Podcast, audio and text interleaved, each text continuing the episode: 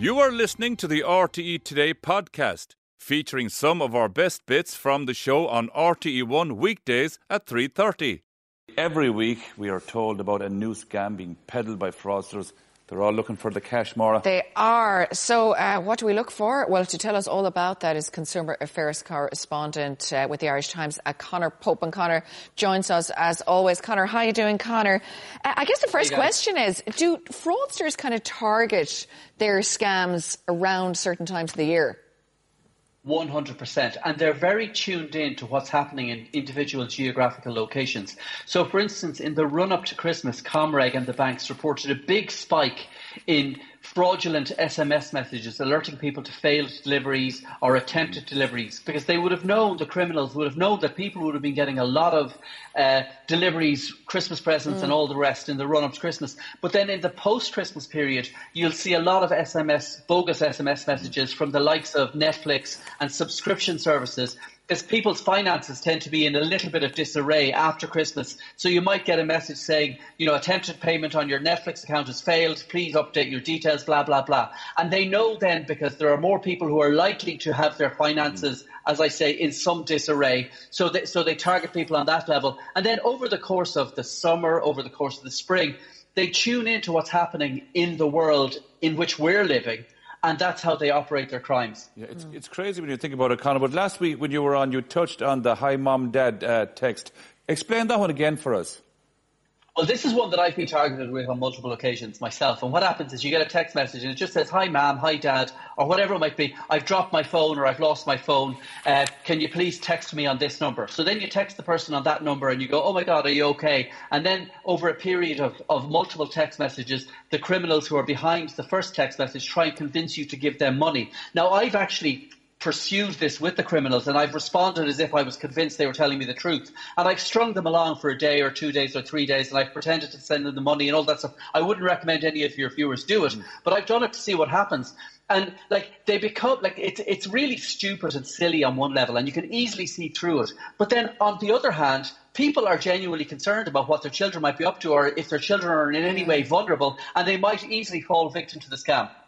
Conor, you know what's really interesting? Yesterday we had the winner of the Young Scientist, uh, Sean O'Sullivan, on the show with us, and t- he was talking about AI and, and how you can kind of check between authored, you know, human authored uh, scripts and who AI, who wrote what when exactly. So with the advancement in AI and technology, I guess scammers are getting really sophisticated. Can we bring this? Are they going to bring this to the next level?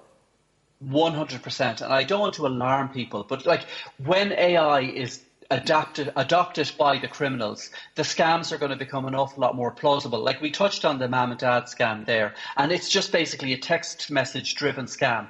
But imagine if instead of a text message, you were getting a phone call. And imagine if when you answered the phone, it sounded like your child on the other end of the phone. And then imagine if when you asked that child questions, they were to be able to answer in a plausible and convincing fashion. And that's the capability that AI has, because it could easily mimic your child's voice based on what they've heard them say on TikTok or Facebook or Instagram or whatever it might be. And then the AI programs will be able to answer questions based on probabilities and all the rest.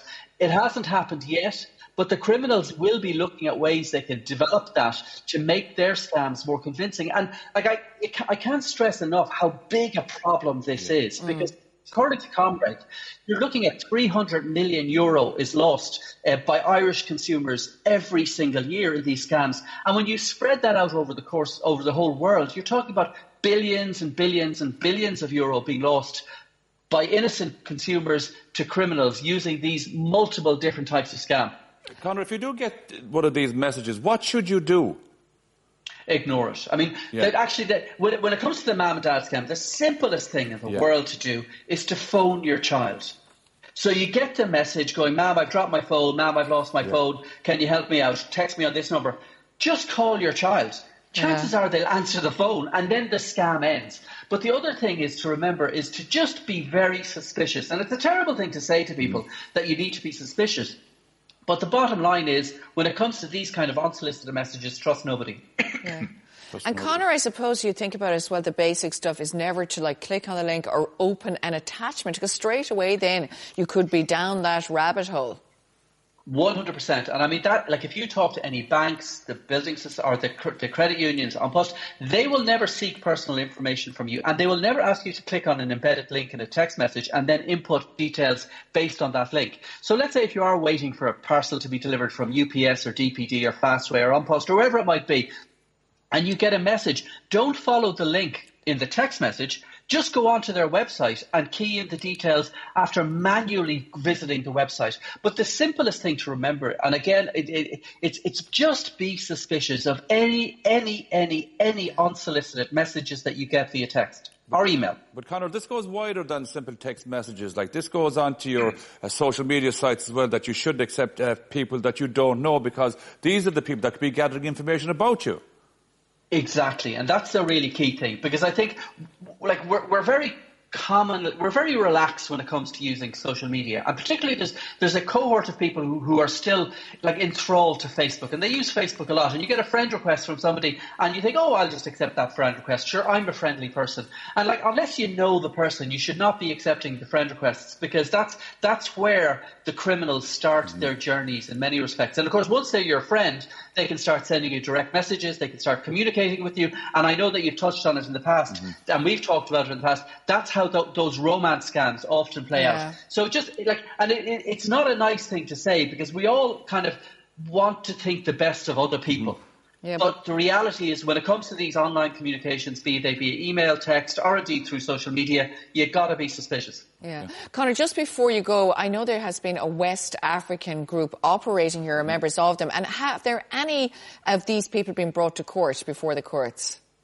Yes, now the, the Black Axe Gang started in Nigeria in the 1970s, and they're an absolutely terrible, terrible organisation.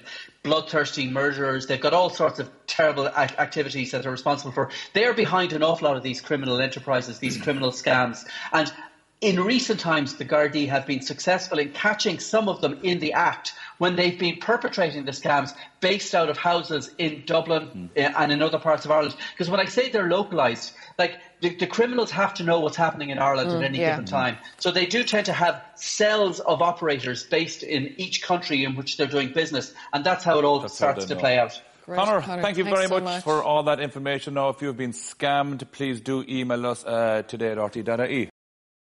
Thanks for listening. Don't forget to tune in to the Today Show every weekday on RTE1 from 3.30.